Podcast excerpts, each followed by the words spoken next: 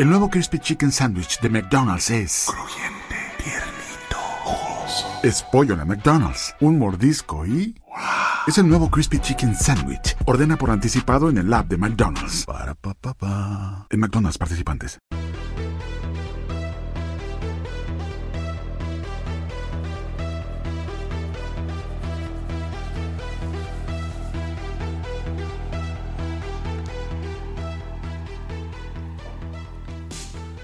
La puntata numero 55 di TN Radio, siamo tornati dopo la pausa nazionale perché ovviamente un'altra bella imbarcata non ce la potevamo mica perdere, quindi saluto e ringrazio per essere qui per il coraggio Federico Bosio.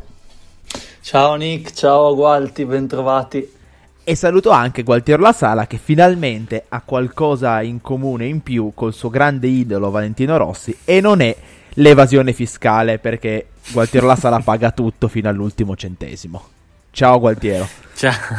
Ciao Nick, ciao Federico. Chiarisco, ho contratto anch'io il Covid, ma sto bene perché andava di moda.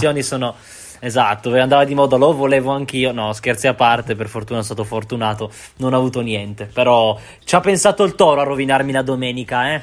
Esatto, un bel tampone positivo e un bel 4-2, ovviamente in rimonta. Torino ha perso 4-2, ha perso dopo essere andato in vantaggio 2-0 al gol di Ansaldi. Però devo dire, devo essere un po' orgoglioso di me, mi faccio pat sulla spalla da solo perché ho pensato, vediamo come riusciamo a rovinarcela stavolta. Non ci sono cascato, no non è vero, un po' mi ero illuso che ce l'avremmo fatta, ma comunque ho pensato davvero, vediamo se e come riusciamo a rovinarcela, ce la siamo rovinata. Sì, è stato fatto in maniera magistrale quasi, ma rispettando anche molto bene il copione degli ultimi mesi, quindi non è stato sorprendente. Io negli ultimi 5 minuti ero col telefono a guardare il telefono perché non sapevo neanche più che cosa fare, sapevo in realtà come sarebbe andata a finire ed è stato molto triste vedere una squadra così bella, perché a me è veramente piaciuto il Toro nei primi 60 minuti, ma veramente tanto, perché non vedevo forse un Toro così propositivo, così arrembante e così concreto anche da diversi mesi appunto, ed ero quasi arrivato alla consapevolezza che il lavoro di Giampaolo da qualche parte ci potesse portare. Niente, non ho fatto in tempo a pensare questo, che abbiamo preso 4 pappine così in mezz'ora e si è risolto tutto. Sì, vabbè, sono un po' in difficoltà, ci sono tanti temi da trattare. Diciamo che vedo ci sono anche tanti santi in paradiso non so bene da che parte partire. Allora, secondo me il lavoro di Giampaolo continua a vedersi, il Toro continua a giocare bene per la qualità che ha e c'è un percorso di crescita anche piuttosto rapido, perché sono mesi che secondo me il Toro gioca bene. Scusi, ti interrompo un attimo perché è importante notare che il Torino ha giocato bene nonostante non abbia seguito quelli che è il dettame classico di Giampaolo, perché direi abbastanza a sorpresa, senza che nessuno l'avesse anticipata alla vigilia, i Granata sono scesi in campo con 3 difensori, col 3-5-2 che ormai sembra attaccato alla dimensione del Toro quanto non lo so, il Granata e la Mole Superga e il 3-5-2, cioè sono queste le cose che definiscono il Torino e anche Giampaolo ha ceduto al fascino, al grande richiamo della sirena del 3-5-2. Sì, forse condizionato dalle assenze, perché giocatori positivi al Covid e quant'altro. Io comunque personalmente sono un grande fan della difesa 3, quindi mi piace la difesa 3. Però, a parte questo, cioè, noi possiamo parlare di un sacco di tematiche, noi e chiunque altro, si possono dire tantissime cose, però poi si cade sempre nelle stesse cose, cioè buttiamo al vento le partite. A cosa serve analizzare i moduli, le occasioni? Sì, il Toro gioca bene, potrei anche arrivare a mettere in mezzo a questo calderone gli errori arbitrali, ma non mi sbilancio perché quelli continuano a essere molto importanti e decisivi per me. Ma quando poi cioè è una squadra che in 2 minuti prende 2 gol, veramente, cioè, io penso che sia quasi una mancanza di serietà a questo punto, nel senso che va bene tutto, no, va bene tutto, però cioè non è la squadra del campetto, io e i miei amici che giochiamo e cavolo non sappiamo resistere alla pressione, entriamo in un loop negativo che ogni volta andiamo un po' in paranoia e prendiamo 2 gol in 2 minuti. Questa è una squadra di Serie A, al di là del fatto che sono strapagati per giocare a calcio, e vabbè, questo è un discorso che non menzioniamo neanche, fine a però, se stesso, cioè sì, sono professionisti, cioè non puoi sistematicamente prendere 2 gol in 2 minuti da qualsiasi squadra. Giampaolo nelle sue conferenze sono mesi che parla di credibilità, si fonda tutto sulla credibilità, costruirsi una credibilità di fronte al pubblico, di fronte agli avversari. Questa squadra non è credibile, perché per quanto giochi bene, chiunque, ma veramente chiunque, anche non avendo fatto niente per 60 o 70 o 80 minuti, è in grado di segnare 2 gol e passare in mezzo a noi come il burro. Non è una squadra credibile. Ma Fede, tu come ricostruiresti la credibilità? Ma io Io non credo che il problema sia il lavoro del tecnico, perché il lavoro del tecnico si vede sulla qualità di gioco, però non lo so veramente, ma perché non sono uno specialista, però non è possibile che veramente si crolli così in qualsiasi partita. Quante partite sono che crolliamo così adesso? Allora, stavo proprio andando a guardare Sassuolo-Torino 23 ottobre, sì. Quindi esattamente un mese fa dal momento in cui registriamo, sì. Chiriches 84esimo, Caputo 85esimo. Poi c'è il successo Lazio in Coppa Italia con il Lecce, vabbè, squadra di Serie B con tutto il rispetto, insomma, ok. Sì. La partita dopo, 1 novembre, contro la Lazio, Immobile 95, Caicedo 98, con mezzo tutte le polemiche che conosciamo. Sì. Che ancora non sono state risolte, e questa cosa che stia passando in sordina comunque mi fa girare un po' le scatole. Soprattutto da parte della dirigenza del Toro, perché io mi imporrei e cercherei di trovare la verità, tra l'altro, ma vabbè. Sì, io su questo continuo sempre a dire che non c'è una verità, non credo che ci sia una macchinazione contro il Torino, e quindi il presunto alzare la voce non penso porti da nessuna parte. E poi c'è stata la vittoria contro il Genoa, miracolosa a questo punto mi verrebbe da dire, il pareggio contro il Crotone con Scamacca che segna mi sembra al 93 o al 94, sì. E 50 secondi dopo hanno un calcio di punizione loro dal limite. Vero. E Scamacca la prende senza che il Genoa abbia fatto niente per 94 minuti. È vero, cioè una partita bellissima del Toro che a momenti diventava un pareggio così completamente a caso. Io mi ricordo che dopo il gol del Genoa hanno inquadrato Giampaolo e io mi aspettavo di vederlo impazzire, strapparsi la tuccia e qualsiasi cosa. Perché su poi c'è il Crotone e poi c'è quella di ieri, ed è per questo Sanchez che io 64, mi ricollego... Lukaku 67. Io mi ricollego 67. Alla partita, alla vecchia puntata, per questo che secondo me non era da considerare un miglioramento, un aspetto positivo non aver preso gol dal Crotone, perché il Crotone è il peggior attacco della Serie A, non avevamo messo un mattoncino in più, semplicemente abbiamo sprecato una grande occasione. E infatti alla prima partita tra virgolette vera, non per insultare il Crotone, di nuovo 2 gol in 2 minuti e 4 gol. Col Crotone non so perché non abbiamo giocato come negli ultimi 2 mesi, perché poi, al di là di tutto quello che abbiamo detto e che continueremo a dire, hai perso a San Siro contro l'Inter nella situazione in cui sei.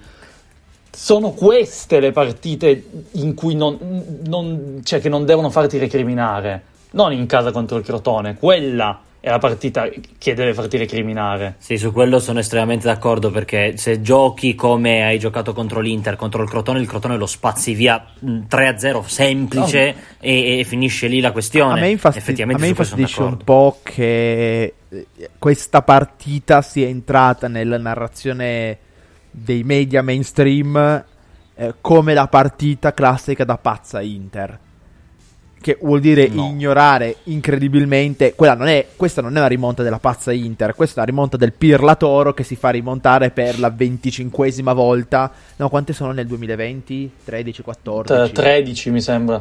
13 rimonte, 14 sono già i punti che abbiamo perso la situazione di vantaggio, sì. Cioè è insostenibile, non c'entra. Secondo me l'Inter c'entra davvero poco. a un certo punto, ma no, poteva esserci chiunque, esattamente. Esatto. Chiunque ha dimostrato di poterci fare 2 gol in 1 minuto e mezzo, completamente tutti in confusione. Ma poi che gol, al di là di come nascono, proprio la fase finale realizzativa, che gol sono? Rimpalli, il primo è che a un certo punto io non ho capito, l'Inter si è riversata in avanti dopo il 2-0. A un certo punto c'erano 5 giocatori dell'Inter nella nostra area a creare caos e i difensori sono andati chiaramente in confusione, hanno perso qualsiasi distanza e il secondo gol uguale nell'azione successiva era di nuovo una mischia. Cioè, capisci, segnano il 2-1, ci mette quel minuto a convalidarglielo sbagliando e 10 secondi dopo sono di nuovo nella tua area a buttarla in mezzo all'area. Sul primo gol Lukaku imboccato, prende traversa, tutti fermi. L'hanno di nuovo presa quelli dell'Inter, rimpallo, l'hanno di nuovo presa quelli dell'Inter e Sanchez la quarta volta la butta dentro. Com'è possibile tutta la questione delle seconde palle, che non si vada sulle seconde palle, che non si, cioè in un momento del genere devi andare ad aggredire la seconda palla, devi vedere solo quella e ci vai contro senza, come se non ci fosse un domani, e la butti invece in tribuna, appunto, va bene così, ma non tutti. Esatto, se la butti in tribuna 2 secondi dopo è di nuovo una palla che ti spiova in area e la ributti in tribuna, cioè non in qualche modo la vai a prendere. Non c'è una soluzione semplice. Io ho letto tanti commenti, dice non giochiamola, spazziamola via. Il problema è che se la spazzi via e la dai agli altri, quando hai quell'atteggiamento, quella mentalità lì, il gol lo prendi, perché se la giochi la perdi, se la butti via la perdi. Cioè non è un al sessantesimo sei in vantaggio 2-0 e allora le butti tutte via. Ma se di colpo te li trovi tutti in area, non è possibile che 3 volte su 3 arrivano prima loro sulla seconda palla. Poi buttala via, non so, riparti, passa al tuo compagno, fai quello che vuoi, ma cioè ci devi arrivare tu.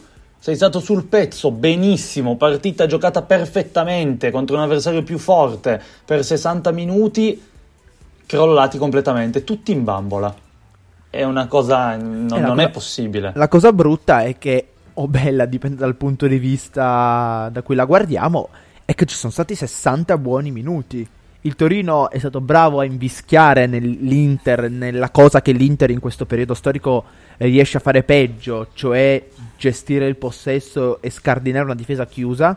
Il Torino si è chiuso molto bene, l'ha impostata così dal primo momento e ha approfittato dei momenti in cui aveva la palla per uscire sia brillantemente coi 3 difensori, le mezzali, gli esterni, molto molto bene dalla difesa, si trovavano sempre, riuscivano a risalire, con un apporto secondo me di un molto positivo Verdi, perché faceva da ottimo raccordo tra il centrocampo e il cercare di andare in verticale da Zaza e poi parleremo del fatto... Pare strano, ma sono d'accordo. Esatto, poi parleremo del fatto che non c'è stato Verdi e perché c'era Zaza in campo e quindi per quei 60 minuti hai fatto davvero bene, non hai dominato l'Inter, però l'hai invischiata, le lasciavi il pallone tra i piedi e hai fatto la partita che dovevi fare. Esattamente, di parate di Sirigu fondamentalmente ce ne ricordiamo davvero poche. Ed è questo che fa ancora più arrabbiare, secondo me. 4 tiri in porta, 4 gol abbiamo subito, eh. Sirigu non sta parando ultimamente, ma al di là di quel paio di occasioni in cui è apparso un altro giocatore rispetto a quello che conoscevamo con quel paio di papere, non sta parando perché non ha occasione di parare. Anche i gol di ieri sono imparabili. In uscita non benissimo. In mezza uscita, sì. Io lo vedo molto impaurito. Sì, però sui palloni che gli arrivano nell'area piccola non esce, a me un po' spaventa. Poi, vabbè, appunto, ieri non aveva sicuramente colpe, ma di nuovo non è ancora il Sirigu 2019-2020. No, sì, non è quello decisivo che ti salva almeno il punto, capito? Sì, sì. Ma quello in realtà è il meno, perché appunto conta meno. Il problema è che hai fatto 60 minuti così, non da grande squadra, ma da squadra comunque con una testa e con un obiettivo, e che sembrava che avesse comunque una struttura, e ti ritrovi a 5 punti in piena zona retrocessione e fa paura, fa una paura boia, secondo me sì. Tieniti questo audio per la fine dell'anno, perché lo so, quel sorrisetto io lo vedo, Nikhil già, io lo vedo che tanto adesso va lì e si salva l'audio e alla fine dell'anno me lo mette quando saremo in Champions League. Guarda, ma io credo che anche tu saresti d'accordo. Gualtiero vuole retrocedere. Assolutamente. Gualtiero vuole andare in Serie B, così Bonazzoli diventa capocannoniere. No, così Bonazzoli se ne va, per favore, iddio. No, calmi. Poi ci arriviamo a Bonazzoli. Ci arriviamo poi a Bonazzoli. Ci arriviamo che io per Bonazzoli ho un pezzettino. No. Se retrocediamo è psicodramma, non si può giocare bene e prendere sempre 4 gol e retrocedere. Che cosa siamo? No. Invece però succederà esattamente quello che hai detto. Chi vedi però di inferiore al Torino in questo momento? Crotone, Spezia, Udinese. Però, ma sai che ho visto Parma giocare lo Spezia? E lo Spezia non gioca per niente male, perché l'italiano li fa... Ho capito, però obiettivamente riesce ad ottenere di più lo Spezia. Vabbè, se devo dire come forza, poi se devo dire, per esempio, il Parma non è secondo me tanto più scarso di noi, ma è da mani nei capelli come gioca, i punti che fa, il gioco di Parma propone. Già vedi il Parma, sono d'accordo che secondo me va in Serie B. Scende insieme a noi a braccetto. Il Genoa potrebbe essere peggio di noi. Quindi tu cosa dici? Crotone Parma Torino? Gualtiero? Io dico Crotone Parma Torino. Secondo me siamo meglio del Genoa, per come abbiamo visto il Genoa. No. Secondo me Crotone, una stagione lunghissima, cambia di tutto. Il Covid potrebbe rivoltare sia, nel senso che chissà se il campionato continua, anche se ormai penso di sì. E chissà se una squadra si becca 3 o 4 infortuni in posti chiave per un paio di settimane e magari rimane invischiata, insomma è tutto molto complicato. Le variabili sono... No, ovviamente, esatto. La mia è una predizione proprio da neanche da tifoso, da qualunquista, cioè è così, per sparare qualcosa un po' per aria. Categoria alla quale ti fregi di appartenere con un certo nome. Mamma mia, io il qualunquismo. Hai la tessera 2020-2021 del qualunquismo, cioè. Allora, la prestazione di ieri, volevo dire, scusatemi, che andrebbe avvalorata dal fatto che mancavano dei giocatori chiave, perché oltre a Vojvoda, al fulcro di questa squadra, Wicani, non puoi partirmi da Wicani. La lista parte da Wicani. È un crescendo. È un climax. No, okay. Allora, per Covid mancavano soprattutto Lukic e anche Gojek, che ha dimostrato finora di poter essere comunque utile, come magari entrando a partite in corso. E soprattutto si è fermato nel riscaldamento Belotti, quindi non è scontato che questa squadra senza Belotti a San Siro giocasse così sciolta lo stesso, soprattutto considerando che giocava al posto suo Zaza, che adesso non vorrei sbagliare, ma era dalla seconda di campionato che non giocava con l'Atalanta. Sì, erano 2 mesi. E infatti chiaramente col passare dei minuti è andato incalando fisicamente, ma d'altro non gli si poteva chiedere niente di diverso, però ha fatto una bella partita. Ha giocato bene. Vi colgo in fallo un attimino. Ma secondo voi il gol che ha fatto Zaza Belotti l'avrebbe fatto? Anche col suo piede? Secondo me no.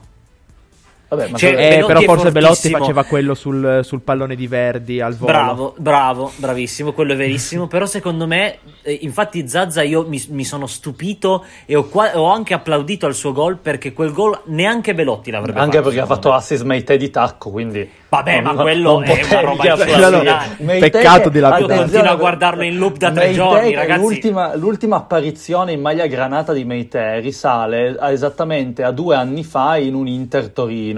Che poi è scomparso completamente, okay. e ieri è tornato in un Inter Torino, cioè ha fatto una prestazione, la migliore prestazione da quando l'abbiamo preso Meïté ieri, cioè ha fatto una grande prestazione. Deve giocare ogni 2 anni mai quando giochiamo a San Siro. Esatto. Vabbè, però Meïté è tutta una serie di partite che sta giocando comunque bene e conferma la mia teoria che Meïté è un giocatore da sistema.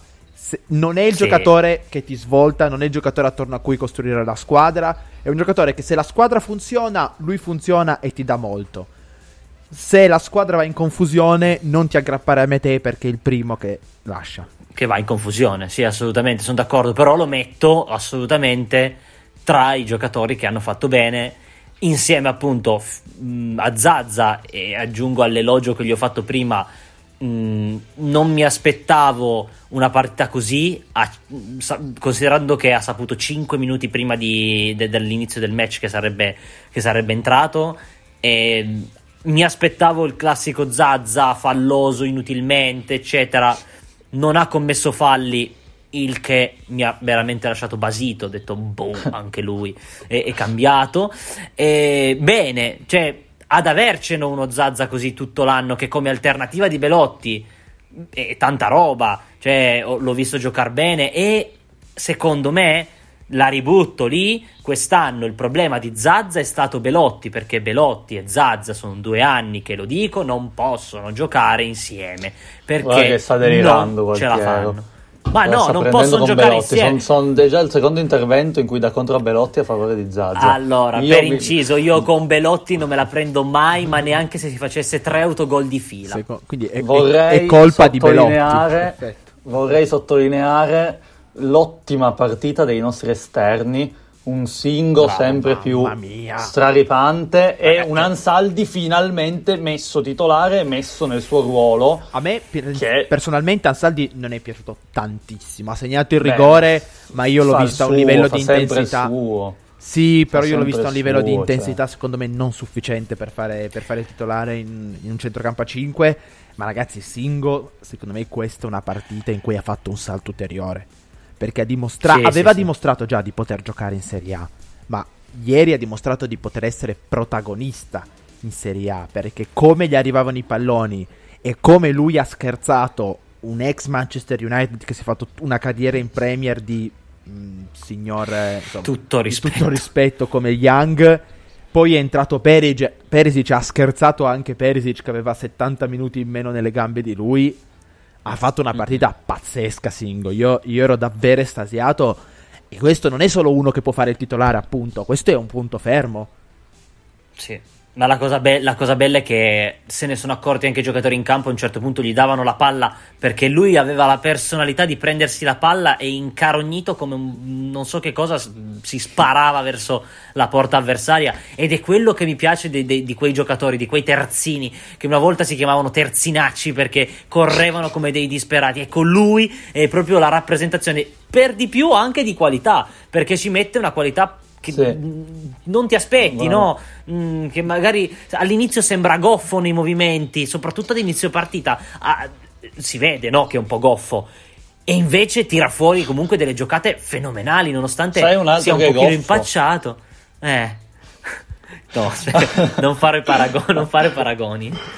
Calmo. No, un altro secondo me, scusami, un'ultima cosa, Singo non è che è goffo, cioè Singo semplicemente ha bisogno di un pallone di 1 metro di diametro e di un campo di 200 metri di lunghezza, perché semplicemente questo calcio è troppo piccolo per lui. Sì. Comunque vai Fede, ho paura.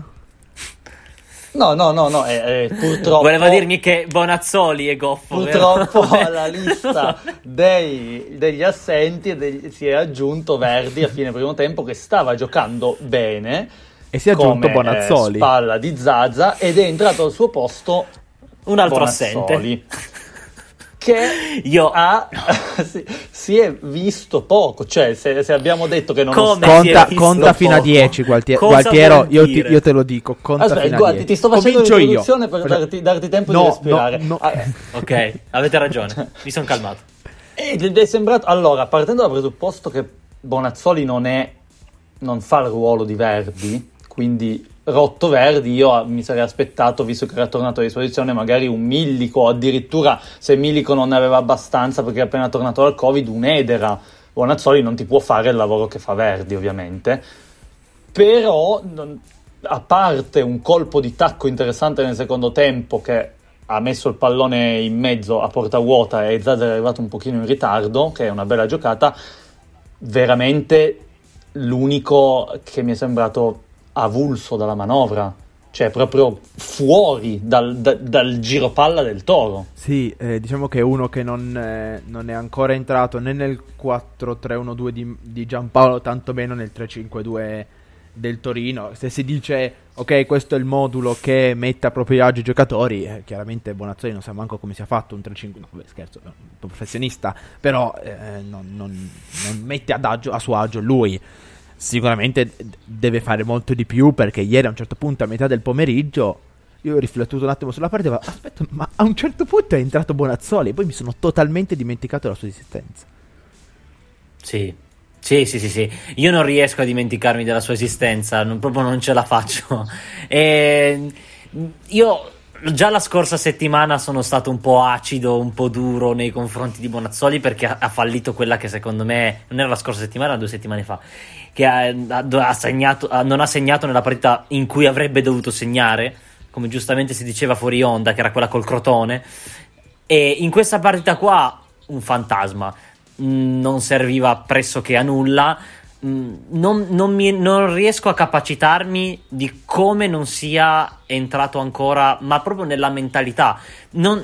Io l'ho anche guardato attentamente, perché poi sembra che io critichi a caso, ma io a un certo punto, dato che la partita era andata a ramengo proprio così, e sono stato gentile, ho cominciato a guardare i suoi movimenti, ed erano assolutamente antitetici al pallone. Che cosa voglio dire? Che lui scappa dal pallone, non è il giocatore che si fa vedere bene per ricevere il pallone o viene incontro. No, lui scappa dal pallone.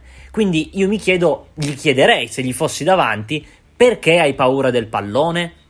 Ed è per quello che poi non ci ricordiamo di durante la partita. Scappa perché gliela devono lanciare in profondità. Bravissimo, però in profondità devi farti vedere. Comunque devi farti vedere in profondità. Tutto lui. No, non deve far tutto lui, ma deve fare quelle poche cose, ma deve farle bene. E per il momento non fa niente, quindi.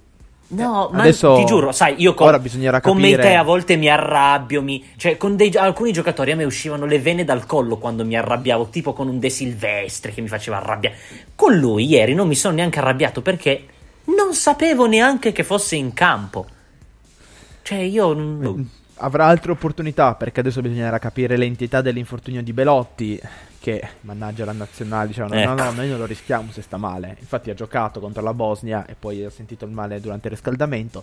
Sarà sicuramente un caso e non sappiamo ancora come stia Verdi, quindi temo che lo rivedremo. Bonazzoli, fatene una ragione, Gualti, prenditi una milla e via, perché il Torino gioca già giovedì contro l'Entella, Coppa Italia, quarto lunedì. Turno con vista sugli ottavi dei finali contro il Milan. E poi gioca lunedì, mi comunicano dalla regia, contro la Sampdoria. La Samp, partita degli ex, c'è Giampaolo, c'è Bonazzoli, c'è speriamo Linetti, ci sia Giampaolo. C'è Murru, su via. Murru è meglio che stia in panchina. Un altro, ok. Comunque non potete chiudere così la puntata senza soffermarvi sull'aspetto arbitrale, no, dai, ormai è minuto 27:30, non ci fermiamo. State facendo è andata. No, sul però primo ragione, gol, allora. Dobbiamo chiudere. Fede, no. C'è fallo di Vidal su Rincon sul primo gol dell'Inter. Fallo palese, ci ha messo un'ora con la VAR a dare rigore a noi e lì non ha fischiato niente. Primo, secondo, il rigore dell'Inter è follia.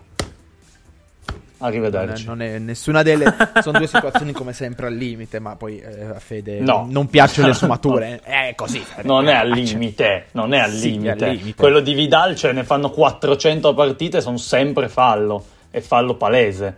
È quello di. No, ma puoi fischiarlo. Puoi fischiare il fallo, puoi pure non fischiarlo. Sì, però lo vai a rivedere nelle immagini, si vede che comunque quello è fallo. Sì, ma se l'arbitro ha detto che quello non è fallo in presa diretta, non lo chiamano mai al VAR. Mai. E il rigore dell'Inter, quello che parte in quella è un'altra situazione al limite in cui rimaniamo sempre fregati. Però di nuovo un culo ha stoppato il pallone perché lo stoppava e basta, l'ha stoppato perché c'era dietro Hakimi che era in fuorigioco, non lo possiamo sapere. Beh, ma in ogni caso dobbiamo chiudere, non lo sapremo in questa puntata, non lo sapremo. Seguiteci su TN Radio Plus con tutti i contenuti. Potremmo fare un TN Radio Plus in cui metto voi due e insultate gli arbitri. Hakimi non si può avvicinare a Nkulù, anche se Nkulù la stoppa. Se Hakimi è in fuorigioco di 20 centimetri e per caso sta fermo e si trova lì, come tipo Rebic ieri sera in Napoli-Milan, è un conto. Ma se mentre Nkulù può anche ballarci sul pallone, ma se Hakimi è in fuorigioco di 2 metri e torna indietro, non può. Basta. Però è una big, non importa. Ed è rigore. Ma fatti fu. Quindi è grande complotto perché questo Torino è scomodo. No. Ciao. Perché è una big. Ciao Federico Bosio. Ciao a tutti. E poi l'Inter è un'altra delle squadre che si lamenta. Si lamentano tutti sempre, questa è l'unica grande verità.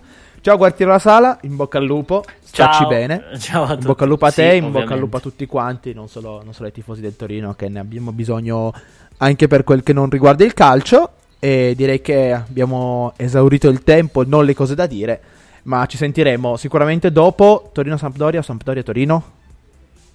Torino-Sampdoria. Dai, alla prossima, ciao! Ciao! Ciao!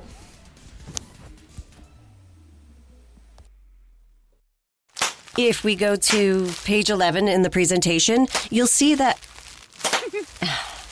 You'll see we're on target to meet our quarterly... Some things never change. Like nobody can resist popping plastic bubbles. And Geico saving folks lots of money on their car insurance. As I was saying, we're on target to meet... Excuse me, Miss Hansen. Sorry, almost done. 15 minutes could save you 15% or more. El nuevo crispy chicken sandwich de McDonald's es... Crujiente. Tiernito. Jugoso. Es pollo en la McDonald's. Un mordisco y... Wow. Es el nuevo crispy chicken sandwich. Ordena por anticipado en el app de McDonald's. Para, pa, pa, pa. En McDonald's participantes.